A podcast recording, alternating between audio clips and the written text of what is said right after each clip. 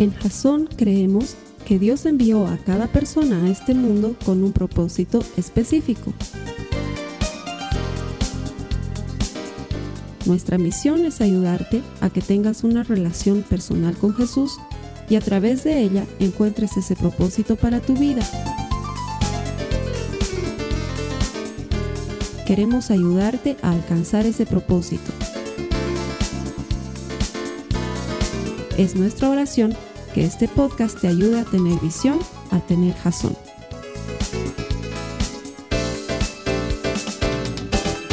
Yo estaba de vacaciones cuando el Diego se puso mal.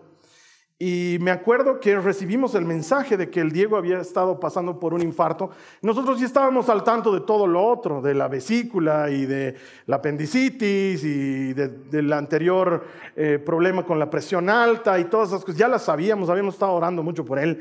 Pero ahora estábamos de vacaciones, ya seguros de que el hermano ya había pasado lo peor, no sabíamos que todavía tenía que enfrentar cosas más difíciles. Y me acuerdo que cuando recibimos esa noticia, el Señor me dijo muy claramente, el Diego se está muriendo. Y cuando Dios te dice algo así, lo que, por lo menos lo que a mí me pasa es, ¿para qué me estás diciendo esto? Porque yo no creo que el Señor me diga algo así a nivel de información. O sea, no es como cuando tú estás charlando con otra persona y él te dice, oye, el Diego se está muriendo. Pues así que grave, ¿no? O sea, si Dios te dice el Diego se está muriendo, debe ser para algo. Y entonces me acuerdo que en ese momento literalmente sentí la necesidad de dejar de hacer lo que estábamos haciendo y ponernos a orar. Y le hablé a la Carly y nos pusimos a orar y estuvimos orando mucho tiempo para que Dios lo rescate. Eh, el, el asunto es que pareciera muy normal porque la gente se muere todo el tiempo. La gente se muere todo el tiempo.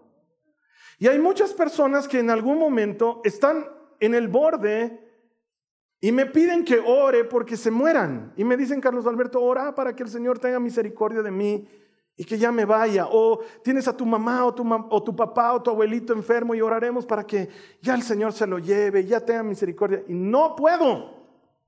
No puedo orar porque alguien se muera. De hecho, la gente se muere sin que ores por ellos. Solitos se mueren. Nosotros oramos por vida. Y yo estaba seguro de que si el Señor me había mostrado que el Diego se estaba muriendo era porque teníamos que pelear una batalla. El tema es que la vida es tan natural que nos olvidamos que del otro lado sí hay una batalla. Y hay una batalla muy fuerte. Mira lo que dice Efesios en el capítulo 6, los versículos 10 al 12. Dice, una palabra final, sean fuertes en el Señor y en su gran poder. Pónganse toda la armadura de Dios para poder mantenerse firme contra todas las estrategias del diablo. Pues no luchamos contra enemigos de carne y hueso, sino contra gobernadores malignos y autoridades del mundo invisible, contra fuerzas poderosas de este mundo tenebroso y contra espíritus malignos de los lugares celestiales. Yo sabía que el Señor no me estaba dando información. Y aunque la lucha parecía contra coágulos y la lucha parecía una lucha de encontrar un hospital o una clínica que te haga un cateterismo, en realidad la lucha estaba yéndose por otro lado. Hay un mundo sobrenatural a nuestro alrededor al que le debemos prestar atención. Porque quién sabe, lo que Dios está necesitando es rescatar a alguien de las garras de la muerte y no sé por qué quiere hacerlo con nuestra ayuda. No lo entiendo. Solo sé que hay que hacerle caso, pero no sé por qué. Porque Dios es perfectamente capaz de hacer lo que Él quiera sin tu participación y sin la mía. Él es Dios, es soberano y es más poderoso de lo que tú y yo podemos imaginar. Pero por alguna razón, Él te dice, ora, pedímelo. Él podría hacerlo sin tu oración y sin la mía, pero nos pide que intervengamos. ¿Y saben qué? Tengo muchos años de haber asistido a gente en muertes funerales y gente que está a punto de morir y que tengo que ir a orar por ellos y morirse ahí delante de mí mientras estoy asistiéndolos en su último momento. Me ha tocado muchas veces, más de las que quisiera. Y hasta el día de hoy no te puedo decir que entiendo la muerte, no la entiendo. Sigo sin entenderla. Sigue causando dolor, sigue siendo un enigma. Sigo quedándome sin palabras cuando tengo que animar a alguien que ha sentido que su ser querido ha partido. No sé qué decirle y te aseguro que lo menos que puedo, puedes decirles es mis sentidos pésame. Por eso siempre te enseño que no hagas eso, no le digas mis sentidos pésame. Por dos razones básicas. La primera, no estás sintiendo lo que esa persona está sintiendo. Es más, aun cuando se te haya muerto alguien, lo que tú has sentido es muy distinto a lo que está experimentando esa persona, entonces no lo sientes. Y segundo, un pésame sentido, ¿te pesa que alguien muera? A los cristianos no puede pesarnos que la gente muera. Ha habido un punto en el que la mil le ha dicho al Señor, ok, es mejor que se vaya contigo. Porque esa es la esperanza que tenemos los cristianos. Porque sabemos que la muerte es solamente nuestra migración. Es el lugar donde presentas tus documentos. Es el lugar donde te revisan para ver si creíste en Jesús o no creíste en Él. Y luego, ¿qué nos espera a los cristianos? Vida eterna. Una casa en la casa del Padre, un lugar especial, para que ahí donde esté Él estemos también nosotros con Él. Esa es nuestra esperanza. ¿Cómo me puede pesar que alguien se muera? ¿Cómo le puedo decir a alguien, mis sentidos pésame? O sea, ¿me pesa que se haya ido con el Padre? A no ser que pase lo verdaderamente duro, porque hay una sola cosa dura, y esa es morir sin Cristo. Esa es la única cosa dura que puede pasar. Pero mientras tanto, yo no sé cuán grande puede ser la misericordia de Dios para rescatar a alguien en el último segundo de su vida y entonces, ¿por qué tendría que pesarme la muerte? No debería hacerlo. Nuestra esperanza es cierta y Cristo está ahí para rescatarnos a todos. La historia que te voy a contar hoy habla de algo similar. Es la historia sobre una mujer de una ciudad que se llamaba Sunem. Este era un pueblo que estaba cerca de Israel, pero que era un pueblo pagano, un pueblo donde la gente no seguía al Dios de Israel, donde adoraban a otro Dios, donde servían a otros dioses, no conocían al Dios de Israel, pero quedaban en el camino de Eliseo, de quien hemos estado hablando muchas semanas. Y cada vez que Eliseo pasaba por ese lugar, esta mujer, una sunemita, que era una mujer adinerada, Sentía pena de Eliseo que se pase sin comer y se pase sin descansar. Entonces lo invitaba a su casa y le decía, te prepararemos algo de comer, no quiero recostarte un momento. Era muy atenta con él. Tanto así que decidió hablarle a su propio marido y decirle, por favor, le construiremos una habitacioncita para Eliseo. Que cuando él venga tenga una camita, tenga una mesa de noche, él pueda pasar la noche aquí porque es un hombre de Dios. Y el marido le dijo, ok, hagámoslo. Le construyeron una pequeña habitación Pusieron una cama, una mesa de noche. Y cuando Eliseo pasaba por Sunem, se quedaba en ese lugar. La mujer había demostrado tanta bondad con Eliseo que él decidió también ser bueno con ella. Entonces le habló a su criado porque Eliseo siempre andaba con un muchachito que era su aprendiz y le dijo, ¿qué necesita esta mujer? Hablemos con ella. Eh, a lo mejor necesita que le hable bien de ella y de su marido al rey. Tal vez le tienen que devolver algunas tierras, tal vez tiene algún juicio pendiente, tal vez tiene algún trámite con el gobierno, no lo sé. Le ayudaremos, porque Eliseo era autoridad en Israel. Si Eliseo pedía algo, se lo daban. Si Eliseo hablaba con el rey, le concedían la audiencia. Era una persona muy influyente. Pero su criado le dice, no, esta mujer no necesita trámites. Ella no tiene hijos. Y Eliseo dice, ok, eso no está difícil. Entonces le dijo a la mujer, para esta misma época del año, de aquí a un año, tú vas a tener un bebé varón en tus brazos. La mujer le dice, no, no, no, no, no, no te he pedido ningún favor, yo te he dado el cuarto porque eres buen tipo y te queremos, no, no, no por nada. No me hagas ilusionar, mi marido es ya muy mayor, yo ya no puedo tener hijos, no me hagas ilusionar. Y Eliseo le dice, se cumplirá tal como he dicho. Y un año después, para esa misma época del año, la mujer tenía un pequeño bebé entre sus brazos. Y el estigma de ser estéril había pasado, porque en esa época ser estéril para una mujer era imperdonable, pero ella tenía ya un bebé. Y Dios había hecho lo que el profeta había prometido. Y quiero que entiendas esto. Así era la vida de Eliseo. Sobrenatural. Él se movía en lo sobrenatural como tú cuando vas al supermercado tranquilo y sin problemas, sabiendo dónde están los panes y también dónde están los jugos. Él conocía todo y tenía la suficiente autoridad y la suficiente fe para decir al año vas a tener un bebé. Y eso sucedía. Así es la vida de Eliseo. Y quiero que la tuya y la mía sea también así. Quiero que sea sobrenatural. Porque quiero que entiendas que lo que sucede en la Biblia no es algo del pasado. Es algo vigente porque Dios es el mismo de ayer, de hoy y de siempre. Y lo que hizo antes lo puede volver a hacer ahora. De hecho, me acuerdo unos años atrás, cuando tenía más o menos unos 23 años, una pareja de amigos nuestros no podían tener bebés. Ya habían intentado todo, médicos, tratamientos, todo lo que se podía hacer. Y los médicos les habían dicho, consideren la adopción porque ustedes son incompatibles el uno con el otro. Probablemente podrían tener hijos con otras parejas, pero entre ustedes no sucederá nunca. Y entonces nosotros que éramos amigos, como los ves a los jóvenes, los has debido ver que andan juntos, comen pizza juntos, juegan juegos de mesa juntos. Nosotros teníamos un grupo así con los que andábamos de esa manera. Entonces dijimos, oye, creámosle al Señor por más, oremos por nuestros hermanos para que tengan un bebé. Entonces nos metimos en un lugar y nos pusimos a orar con vehemencia por ellos y creyéndole al Señor. Y cuando estábamos orando, el Señor me habló y me dijo, dile a ella que de aquí a un año más o menos por esta época, va a tener un bebé varón en sus brazos. Entonces yo le digo al Señor, Señor, eso está en Segunda de Reyes 4.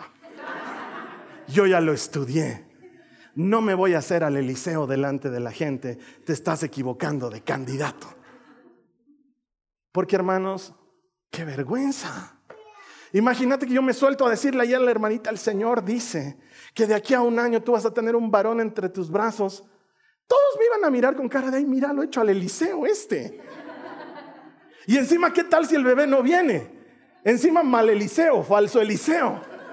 Yo no quería hablar, así que me negué a hacerlo y le dije, Señor, no lo voy a hacer. Y seguimos orando y terminó la oración, corrieron las lágrimas, abundaron los abrazos, el Señor va a obrar y no sé qué. Y cuando estábamos por salir del lugar, el Señor me seguía machacando en mi mente y en mi corazón, dile, dile, dile, dile. Y yo, no le voy a decir, no le voy a decir, no le voy a decir. Dile, dile. ¿Sabes qué? Se, se, asemeja mucho a una sensación de taquicardia. Esa urgencia de decir algo que el Señor te ha mandado decir. Entonces le dije, Señor, voy a decir, más te vale que ese bebé venga. Entonces la miré a ella y le dije, el Señor dice, de aquí a un año por esta época, vas a tener un varón entre tus brazos. Ella se puso a llorar, él me abrazó, nadie me dijo falso Eliseo. Y un año después, ellos tuvieron un bebé, varón, que para esta época debe tener un poco más de 20 años y que es un muchacho perfectamente exitoso y hace su vida, ya conoció al Señor y todas esas cosas. Y quisiera volver a tener esa fe que tenía cuando era changuito. Recuperar esa noción de que el mundo espiritual no es solamente algo que aparece en la Biblia, pero el otro lado está ahí a nuestra disposición para todo aquel que cree. Hay una vida sobrenatural que está pegadita a la nuestra y que muchos de nosotros no la experimentamos porque nos dejamos ganar por nuestra racionalidad. Pero esa vida sobrenatural está ahí. Es por eso que te quiero contar esta historia de esta sunemita, porque sé que te puede animar a creer un poco más allá de lo normal. Mira lo que dice Segunda de Reyes en el capítulo 4, los versos 18 al 22. Dice, cierto día el niño ya más grande, el hijo de la sunemita, salió a ayudar a su padre en el trabajo con los cosechadores y de repente gritó, me duele la cabeza, me duele la cabeza. Su padre le dijo a uno de los sirvientes, llévalo a casa junto a su madre. Entonces el sirviente lo llevó a su casa y la madre lo sostuvo en su regazo, pero cerca del mediodía el niño murió. Ella lo subió y lo recostó sobre la cama del hombre de Dios. Esto es la cama de Eliseo, ¿sí? Luego cerró la puerta y lo dejó allí. Después le envió un mensaje a su esposo, mándame uno de los sirvientes y un burro para que pueda ir rápido a ver al hombre de Dios y luego volver enseguida. ¿Sabes que yo leo esto y hay miles de cosas que empiezo a preguntarme? Primero, ¿por qué no le avisa a nadie que el niño se ha muerto? Porque si tú sigues la historia, no le va a avisar a nadie. No le avisa a su esposo, no lo comenta con nadie. No entiendo por qué no lo hace. Cualquiera de nosotros en su lugar, lo primero que harías es hablar con alguien. Pero ella lo guarda como un secreto. Lo segundo que me parece súper extraño es que ella no deja al niño en su cama, no deja al niño en la cama del niño, lo carga hasta el piso de arriba para ponerlo en la cama de Eliseo. ¿Por qué hace esto? Lo pone en esa cama y cierra la puerta y no le avisa a nadie. No lo logro entender de primeras. Me meto en la Biblia, le doy vueltas, estudio, oro y ¡pum! Entiendo lo que está pasando. ¿Sabes qué? Esta mujer ha empezado a caminar una jornada de fe. Y una jornada de fe no puede tener distracciones. Porque sabes que una de las cosas que te hace dubitar en tu fe es la opinión de los otros. Y muchas veces lo charlas con la gente y ellos te hacen dudar en lugar de aumentar de tu fe, te hacen dudar. Y te hacen pensar que lo que el Señor puede hacer por ti no es tan como estás creyendo, pero ella tiene que dar un paso imposible. Lo fue a dejar al cuarto de Eliseo, en la cama de Eliseo, porque ella sabía que Eliseo lo había hecho venir a este mundo y de alguna manera estaba haciendo campo para su fe estaba extendiendo el terreno donde estaba sembrando sus semillas de fe. No se lo iba a contar a nadie, pero iba a trabajar con el mismo que le dio el niño porque estaba haciendo crecer su fe. Y sabes que eso es hacer crecer tu fe. Es dar un paso hacia lo imposible. Es que aunque todo lo demás te grite que no va a suceder, tú sigas creyendo que Dios es perfectamente capaz de hacer más de lo que podemos pedir o pensar. Lo que yo quiero es que tú y yo durante esta temporada de El otro lado empecemos a extender el sitio donde vamos a sembrar nuestras semillas de fe. Porque quiero que esa fe sea grande y que nos abramos a un mundo sobrenatural y que seamos capaces de creer que Dios puede hacer más de lo que pedimos o pensamos. Pero para eso hay que extendernos, para eso hay que ampliar, para que el Señor pueda responder a la fe. Yo sé que muchos de ustedes tienen temor de orar por cosas grandes por lo obvio. ¿Y si el Señor no lo hace? ¿Y si el Señor dice que no?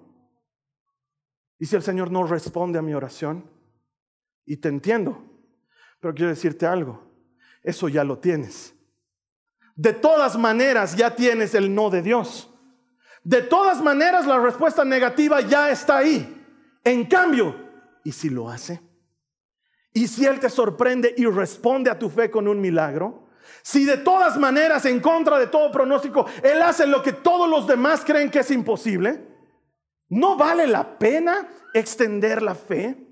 Entonces, mientras estaba en Ecuador de vacaciones y me llega la noticia de que el Diego se está muriendo, yo digo, esto no es solo información, no es que el Señor me está diciendo por si acaso está muriendo. Es haz algo, empezá a orar. Entonces, todo el día estuve orando. Todo el día. Estábamos en algún lugar público, en un mall, las chicas entraban en una tienda, yo me quedaba afuera y seguía orando. Y dice, pidiendo por la vida del Diego, Señor, no me has mandado esta información por nada. Yo creo que lo puedes rescatar. La Mile me ha dicho que tiene muchos coágulos. Yo creo que tú tienes muchos soldados. La Mile me ha dicho que hay posibilidad de que se muera. Yo creo que hay posibilidad de que viva. La Mile me ha dicho que este es un cuadro muy difícil. Yo creo que tú eres campeón en los cuadros difíciles. Y oraba, y oraba, y oraba porque sentía que se estaba muriendo. Y si no pasa nada, Carlos Alberto, se muere. Eso ya lo tengo. Pero ¿y si pasa algo? ¿Y si el Señor obra? ¿Y si luego me llaman para contarme, ha ocurrido un milagro? Vale la pena extender el sitio de tu fe. Vale la pena estirarte a creer por más cosas. Y quiero volver a esa fe de cuando era un muchachito. Quiero volver a creer esas cosas. Cuando yo era un muchachito me llamaban y me decían, el fulano está en la clínica, hay que ir a orar por él. Yo iba yo no sabía de enfermedades, no preguntaba qué tiene, no decía es contagioso. Yo iba y oraba. Me he empezado a volver viejo y he empezado a preguntar cosas. ¿Es contagioso? ¿Puedo entrar a la habitación? Y si oro, ¿hay posibilidades? No, este cuadro es irreversible. ¿Qué es irreversible en medicina? He empezado a preguntar cosas y con los años he empezado a volverme racional. He permitido que mi fe se lesione. Yo cuando era muchachito, era parte del equipo de liberación. No sé si alguna vez has escuchado esas cosas, pero yo pateaba demonios. Nos dedicábamos a eso. Nos avisaban, tal persona está sufriendo por esta opresión. Nosotros íbamos y en el nombre de Jesús atábamos el espíritu, lo echábamos fuera. He visto todo lo que te puedas imaginar de la vida sobrenatural. Lo que ves en las películas, yo lo he visto en la vida real. He visto vidrios reventar a mi alrededor mientras estábamos orando por liberar a una persona. He visto personas contornearse en el piso como si fueran serpientes y botar espumarajos mientras nosotros hacíamos liberaciones. He visto cosas que no te puedes imaginar que suceden en la vida real. Pasos sobre los lugares en los que habíamos estado orando como si fuesen pasos pequeñitos. Hojas y libros salir de los estantes mientras estábamos orando. Lo he visto. Y nadie me puede decir que no, porque yo estaba ahí, no me han contado. Yo lo he visto. Pero mi fe se ha ido volviendo medio rara con los años. Me he vuelto muy racional. Con los años me he vuelto muy natural. Y no quiero ser así.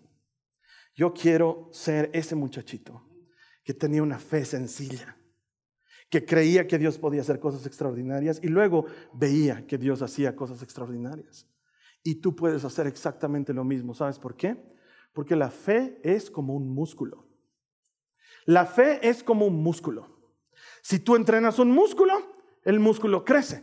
No sé cuántos aquí vayan al gimnasio, la mayoría parece que no van, pero sería bueno que vayan. Tal vez has ido alguna vez al gimnasio y has visto, agarras las pesas y levantar 20 kilos es imposible. Te duele, no puedes. Entonces te bajan a 10 kilos. Pero con las semanas Luego de levantar muchas veces 10 kilos, eso ya es poco para ti. Y necesitas aumentarle peso y le aumentan 10 kilos. Y lo que antes era imposible ahora es algo que puedes hacer. Y puedes levantar 20 kilos y conforme el tiempo va pasando le aumentas 5 más y luego le aumentas 10 más. Y cuando han pasado un par de meses estás levantando 65 kilos. Y lo que no en principio era imposible o incluso lejísimos de soñarlo, hoy es una realidad para ti como si nada y tus músculos han crecido y tu capacidad también. Y la fe es igual, la fe es un músculo. Y si yo creo hoy por algo pequeño, pero luego sigo creyendo y sigo creyendo, mi fe se acostumbra a creer por más. Y luego cuando tu vida ha pasado, eres capaz de creer cosas imposibles y Dios las empieza a hacer delante de tus ojos porque la fe es un músculo hay que entrenarlo. Hay que ponerlo a prueba. Pero ¿y si no pasa nada? De todas maneras, eso ya lo tienes. De todas maneras, el no de Dios ya está ahí. Pero ¿y qué tal si Dios dice que sí? Y tu fe consigue cosas extraordinarias. Mira lo que dice Isaías en el capítulo 54, los versos 2 y 3. Dice, agranda tu casa Construye una ampliación, extiende tu hogar y no repares en gastos, pues pronto estarás llena a rebosar. Tus descendientes ocuparán otras naciones y repoblarán las ciudades en ruinas. Mi hermano, mi hermana, no se necesita una fe grande, se necesita una fe que funcione. No se necesita una fe enorme, se necesita una fe efectiva y para eso hay que entrenarla. Hay que hacer una ampliación. Y la Biblia dice que la fe viene por el oír y lo que se escucha es la palabra de Dios. Llena tu cabeza, llena tu corazón de Biblia, llenala de sus promesas y aprende a creer que si Dios lo hizo en el pasado, lo puede hacer otra vez.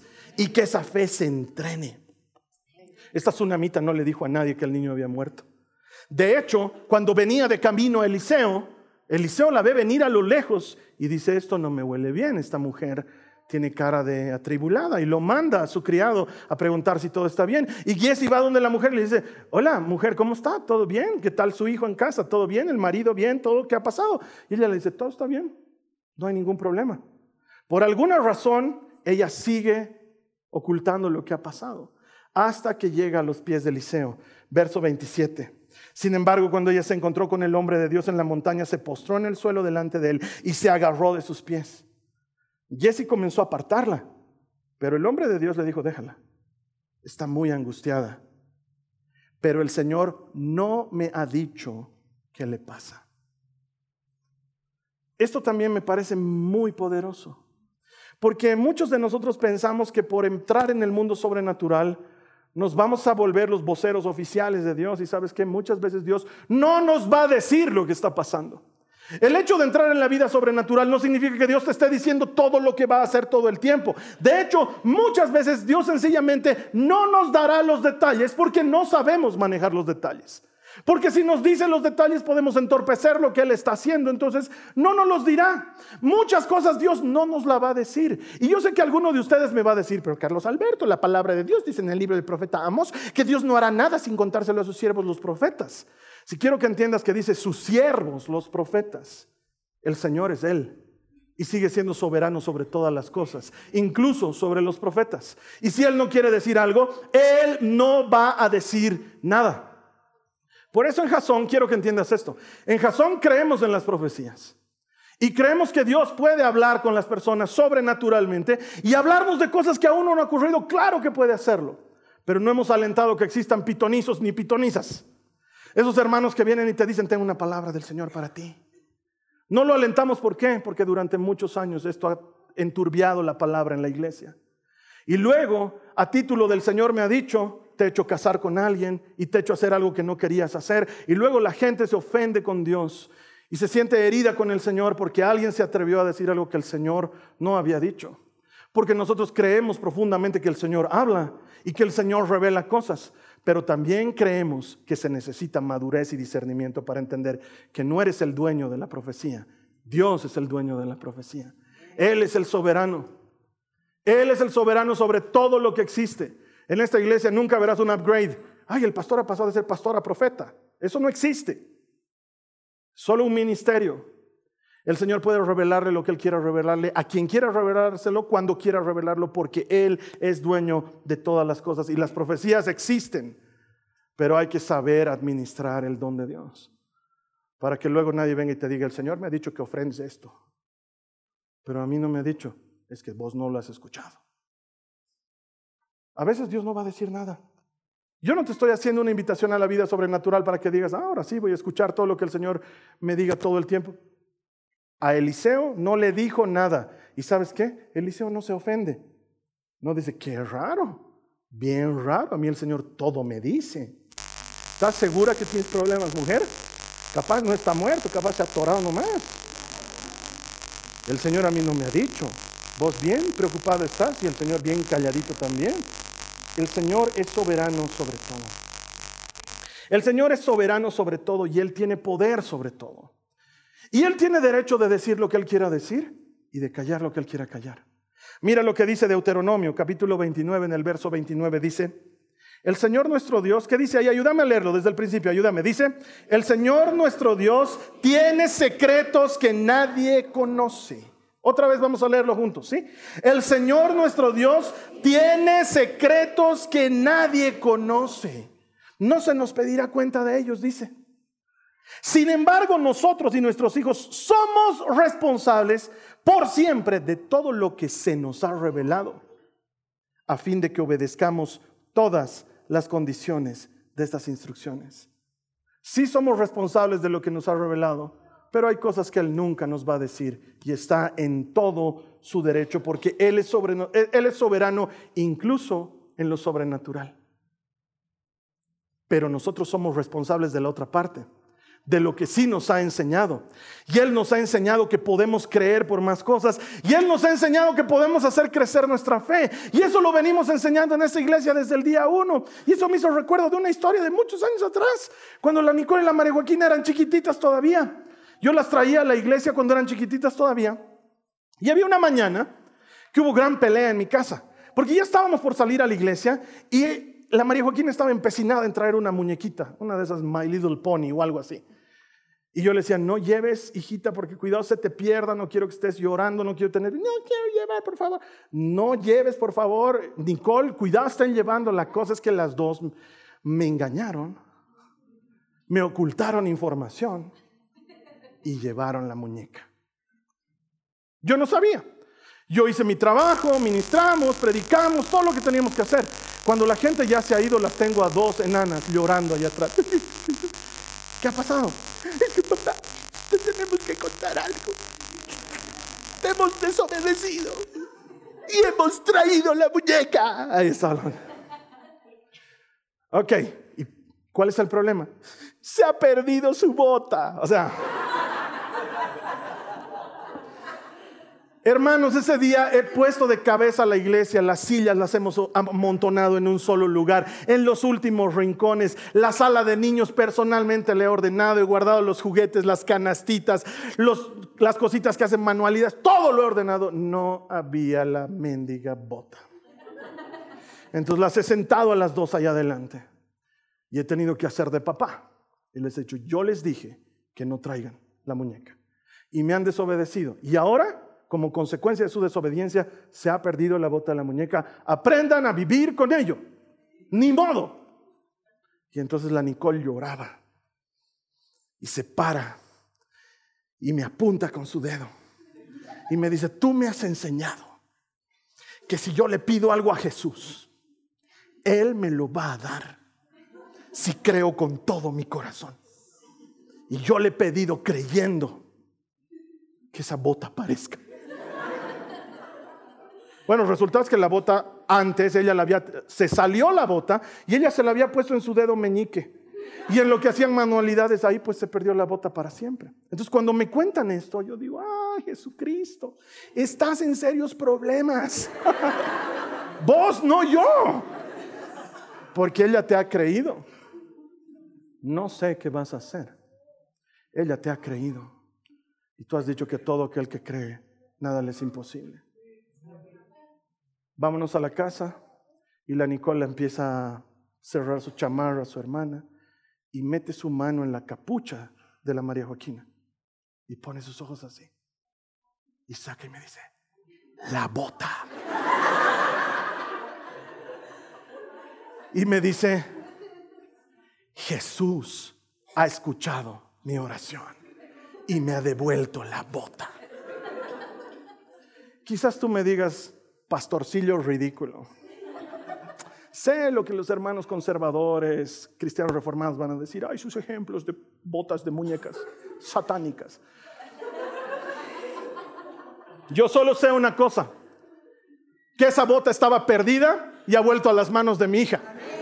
Que estaba muerta y que la han encontrado. Es lo único que yo sé. Y que Dios mira tu fe. Él la mira. Él mira tu fe. Chiquitita, grande, Él la mira. ¿Sabes qué? Si tú eres capaz de creerle, por eso Él te va a ayudar. La fe de la Nicole era sencilla, era la fe de una niña. Quiero tener esa fe. Quiero creerle a Dios por cosas imposibles y que Él las haga delante de mis ojos. Él es Dios. Él puede. ¿Sabes qué? Él no le había revelado nada a Eliseo porque quería que la fe de la tsunamita crezca. La que tenía que hacer campo a su fe era la tsunamita. Eliseo ya tenía fe. Ella nunca pidió hijo, ¿te has dado cuenta? Nunca oró, quiero tener un hijo. El hijo le fue dado por gracia, era un regalo. Nunca pudimos probar su fe. Este era el momento de probar su fe. Y Dios quería ver si ella era capaz de creer y la mujer fue capaz de creer. No le contó nada a nadie, puso al niño en el cuarto del profeta y Dios no le dijo nada a Eliseo para que ella pueda probar su fe y su fe había sido Es lo único que Dios necesita. ¿Por qué? Porque Él puede hacer lo que Él quiera, como Él quiera, cuando Él quiera. Él es Dios, Él es soberano. Y hermano, hermana, alguien ha venido a la iglesia para escuchar esto. Solo por esto te ha traído el Señor, para que sepas que si Él lo está permitiendo, es por algo. Dios sabe y podemos confiar en su sabiduría y en su soberanía. Él sabe por qué permite lo que permite. Eliseo decide que van a intervenir. Es más, lo manda a y le dice, Giesi, anda, vas a agarrar mi bastón y vas a poner sobre la cara del niño y el niño va a resucitar. Y Giesi va volando con el palo y lo ve al niño ahí, pum, pum, nada. El niño estaba muerto, muerto. Pero la mujer no se iba a conformar con eso. Mira lo que dicen los versos 32 y 36. Dice, en efecto, oh, perdón, ella le va a rogar a Eliseo y le va a decir, no, no, tienes que ir tú. Entonces Eliseo va a ir él y ahí viene la palabra y dice, en efecto, cuando Eliseo llegó, el niño estaba muerto acostado en la cama del profeta. Entonces Eliseo entró solo, cerró la puerta atrás de sí. ¿Y qué dice ahí? Oró. Oró al Señor. Este hombre vive en lo sobrenatural, pero ora al Señor. Él no es el dueño del milagro. Cristo es el dueño del milagro. Después se tendió sobre el cuerpo de un ratito. Oró al Señor y el niño no resucitó. ¿Te has dado cuenta? Ora Y entonces no resucita, entonces después se tiende sobre el cuerpo del niño y puso su boca sobre la boca del niño y sus ojos sobre sus ojos y sus manos sobre sus manos. Y mientras se tendía sobre él, el cuerpo del niño comenzó a entrar en calor. Pero no dice que resucitó. De hecho, dice que entonces Eliseo se levantó y caminó de un lado al otro en la habitación y se tendió nuevamente sobre el niño. Y esta vez el niño estornudó siete veces y abrió los ojos. Entonces Eliseo llamó a Jesse y le dijo, llama a la madre del niño. Y cuando ella entró, Eliseo le dijo, aquí tienes, toma a tu hijo. A todos nos gustaría orar y que a la primera funcione. Pero Eliseo no se desanimó de que no funcione. Porque él sabe que el milagro no es la oración. El milagro no es nuestra oración. El milagro es Dios operando en respuesta a nuestra oración. Y muchas veces vamos a orar y Él no va a responder de inmediato. Y eso no debería desanimarnos. Eliseo no se desanimó, no perdió la fe, sino que siguió actuando en concordancia con su fe. He orado, no ha funcionado, igualito, me echo sobre la guagua. Ya está más calientita, pues sigue muerta, calientita, pero muerta. Voy a seguir orando, se para, da vueltas. ¿Qué crees que hacía mientras daba vueltas ahí? ¿Tú crees que estaba solamente planchando el piso? Estaba orando seguía orando y seguía creyendo. Y luego se vuelve a echar sobre el niño y el niño resucita. No te desanimes si no funciona la primera. De hecho, esto en la Biblia se llama, o yo lo pondría en la categoría bíblica de oración terapéutica. En la Biblia, la palabra terapeutos se utiliza tres veces. ¿Tú sabes lo que significa terapia?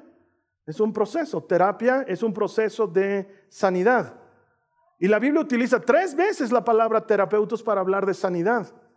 Lo que quiere decir que hay sanidades que son así y hay otras que toman tiempo. Entonces yo vengo a decirte, ora y seguí orando por hasta que Dios responda. Ora por tu esposo y seguí orando por él hasta que el médico diga, ha ocurrido un milagro. Ora por tus hijos y seguí orando por ellos hasta que empiecen a venir a la iglesia contigo. Ora por tu trabajo y seguí orando por tu trabajo hasta que encuentres la razón por la cual el Señor no te saca de ese lugar.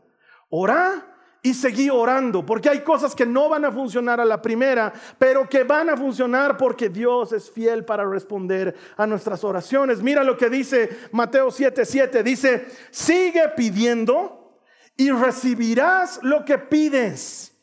Sigue buscando y encontrarás. ¿Cuántos dicen amén a eso? Sigue llamando y la puerta se abrirá. Tú seguí orando. No te des por vencida, no te des por vencido, no te canses. Quizás no funcionó la primera. Entonces tal vez es una oración terapéutica, tal vez hay que seguir orando. Termino con esto. La historia de la tsunamita termina con un milagro de resurrección. La historia del Diego termina con el Diego sano. Hemos estado orando harto, y tú tal vez has estado orando y tal vez has estado unidos a todos los que orábamos por él. ¿Por qué Dios permitió eso? No tengo idea. Tal vez era solamente para que la Jessica en algún momento diga, Señor, necesito a mi papá llevándome al altar el día que me case. Tal vez era para que la Jessica extienda su fe. No lo sé. Pero a veces Dios va a permitir cosas para que nuestra fe sea extendida Tú no dejes pasar la oportunidad. En cuanto volví del Ecuador, lo primero que hice fue ir a visitarlo al Diego en la clínica. Y me lo encuentro viendo tele, acostado sobre su brazo así, encima churro. Yo lo había dejado bien feito al hermano. Y lo veo ahí todo recuperado, flaco, guapote. Y le doy gracias a Dios. Porque su palabra dice, en tu momento de angustia, clamarás a mí y yo te responderé y tú me darás gloria. Es lo que Él hace. Es su gloria, es su crédito. Él lo hizo.